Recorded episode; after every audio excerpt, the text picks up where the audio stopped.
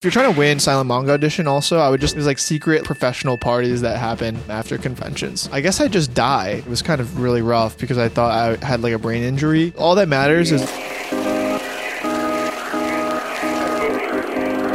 Welcome back to the Mangaka Education Podcast, where we talk about the business side of manga and webtoons. I'm your host, Brandon Chen. I run a manga and webtoon studio from the US, serializing with a lot of the major publishers in the space. And today, we're going to be answering a lot of the questions that you guys submitted. So let's get right into it. So we're going to start off with a question from Higan Bana, who is on the Patreon. If you guys didn't know, the Patreon submitters gets priority for submitting questions. If you haven't joined Patreon, it's free. There's free and paid tiers. So, what are some things you do to recharge or bounce back from negative events or difficult periods in your life that may be affecting your productivity when it comes to work? When taking time off is not an option. This actually happened to me pretty recently. I had COVID and I was sick for only a week, but then afterwards, after uh, like a month afterwards, I was pretty much brain fog, really hard to walk, really hard to do anything. It was kind of really rough because I thought I had like a brain injury from COVID, which was really scary. Better now, but how was I dealing with work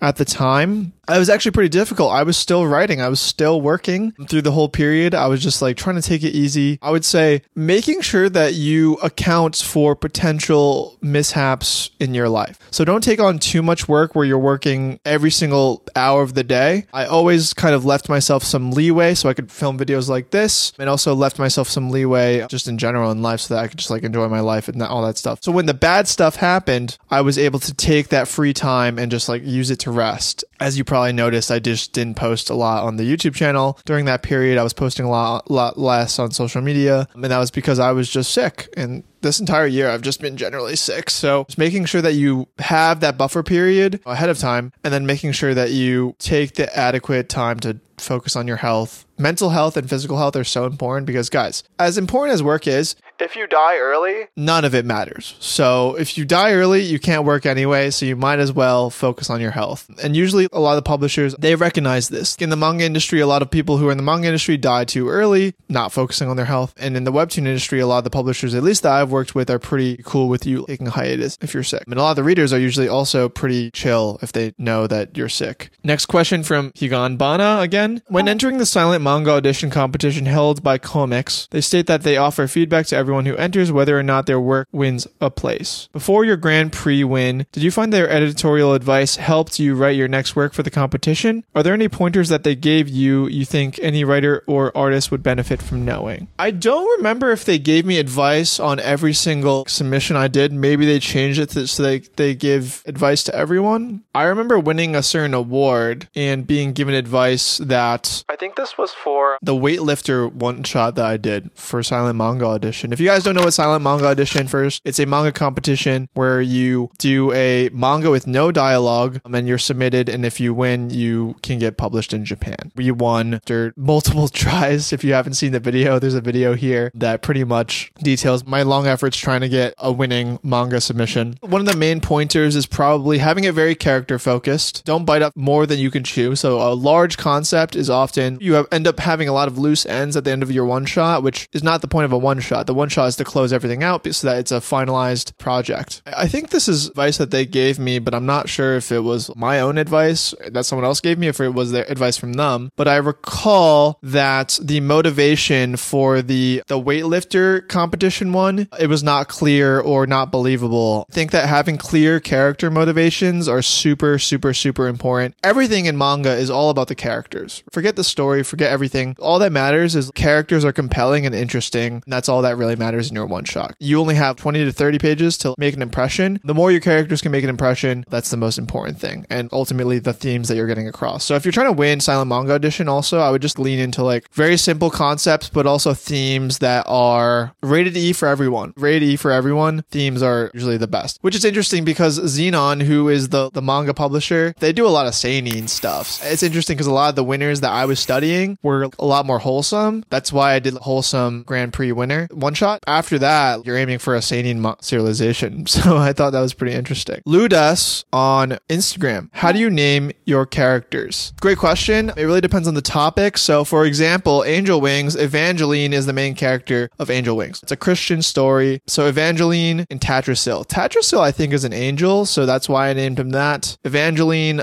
I think I just like Googled like angelic names and was like, wow, that really sounds angelic. It even sounds like angel, Evangeline, right? So I think it really depends on the topic. Sometimes I Google things, sometimes I look for the meanings in different languages. Sometimes I name things after people that I know. If it's based in real life, sometimes I'll just like know my friend and I'll be like, that's a pretty cool name. I'll just like name them that. Sometimes it's just like random. As long as it's not too basic. Like I don't want to pick like John or Kevin as my names. Like it's just like how how memorable is that as a character? Like not very memorable. So I think picking names that are really memorable is super important.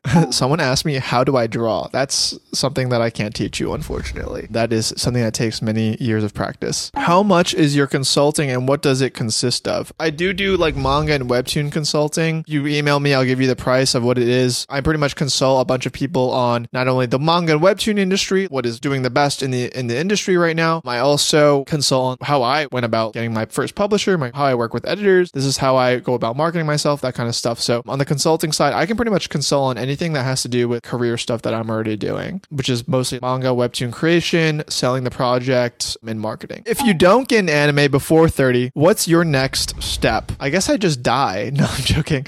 Yeah, so you guys didn't know, I'm trying to get an anime before I turn 30 years old. It's kind of like a meme. The meme is my parents, they always were like, hey, we would love for you to get married before you turn 30, but I'm so career oriented that I flipped it and was like, oh, I want to get my anime before I turn 30. If I don't get the anime before I turn 30, guys, I'm going to keep doing what I do. Maybe I'll be a little bit more aggressive. Got to go faster, got to go faster. But honestly, I don't think anything's going to change. I'm going to keep making cool stories. Goal will stay the same. If I don't get it, I don't get it. I can't control the future, but it is a cool goal to work towards. Having that goal kind of up there makes me work harder every single day. And that's really what it is. It's meant for motivation for me, and you guys get to follow the journey. Can an Indian become serialized in Shonen Jump? I think there's no racial barriers to being serialized in Shonen Jump. I have heard that, and this is not Shonen Jump specifically, that it is harder for international people, such as myself included. If you're non Japanese, it's just harder to get serialized in Japan. That's just what I've heard. Notice that there's more open opportunities in the last couple of years. Obviously, Coamix, which did the silent manga audition, they work with all types of people from all over the world. There are manga publishers that are very open to, to international stuff. I know that Kadokawa also just had an international manga competition, very low key. Kyoto International does one annually. There's a lot of annual opportunities. As long as it's like a dope idea and a dope execution, I'm sure that they have no reason to shut you down. Should I work with an editor if I want to take my manga seriously? Editors, the whole point of a manga and webtoon editor is to make sure that your project is as good as it can be. Because on one hand, being creative is super important, but on the other hand, an editor is meant to like rein in the creative. For example, Fujimoto. You know, a lot of creators are not going to be like Fujimoto. They want to do crazy ideas, but the execution might not be great or it might not be marketable. And so the editor is meant to nitpick and hold the creative back to make sure that not only are they making a marketable product that will make money for company and the team involved, but also so creators don't do anything that's too crazy or also just do things that are just bad. It's a second eye on your project. So I think working with editors are super, super important, but also the editors are the ones who can also get you published. So working with editors, especially in the manga industry, is like important. How to make perspectives cooler. First off, that depends on the artist. I'm not the one who's drawing the project, but usually the best way to push perspectives, a lot of camera angles are direct front view. You're seeing me at a direct front view, like profile shot, pretty much, like shoulder upwards, pretty much, right? If you want to change the angle, all you do is like, if I were to tilt this camera upwards and look down on me, already that perspective would be one harder to draw, but also different from what you typically look at. Like if I were to change the lens of this camera, for example, change it into like a fisheye lens, then the view would be distorted. Again, super hard to draw, but you would see a distorted view of me. And again, that would look very different. And so I think that's something to think about, which is ultimately to make perspectives cooler. You look at something that's really basic. I'm looking directly at someone from the front. I'm looking at something, someone directly from the side. I'm looking at someone directly from the back. How do I make that perspective cooler? Okay, I can go three fourths, so it's a di- diagonal view. I can change things from a higher or lower angle. I can distort the view slightly. There's a lot of different ways that you can really make perspectives look cool. You could change it if you're in a different medium, such as manga or webtoon. Webtoon format, you can do different things with a vertical scroll, but also in manga, you could do different things with like the two page spreads, single pages, you know, how the different panels are laid out. So it also depends on what your medium of expression that you're doing your project in. That can also make an impact on what kind of perspectives you might want to choose. Is it possible to have your book discovered at cons by editors and publishers? Publishers. Yeah, I think so. I think that there's a few publishers that have portfolio reviews at conventions. So again, I haven't found conventions to be super great at networking, honestly. Honestly, a lot of the networking I've done has been virtual or it'll be like at parties after conventions. There's like secret like professional parties that happen after conventions. It's really hard at cons because there's just so many people and it's more of a consumer first place. I don't think it's impossible. All right, guys, that is all that we're going to do for this week's video. If you guys enjoyed this week's video, make sure to drop a like, comment your questions for next week's video, and subscribe if you haven't yet. And again, if you want to join our Patreon to learn how to make manga and webtoons, uh, we have a lot more advice on there that's showcasing storyboards, showcasing the projects. We also have exclusive manga and webtoon projects on there as well being published. Thank you guys so much for watching. Patreon links in the bio. Thanks for supporting. Peace.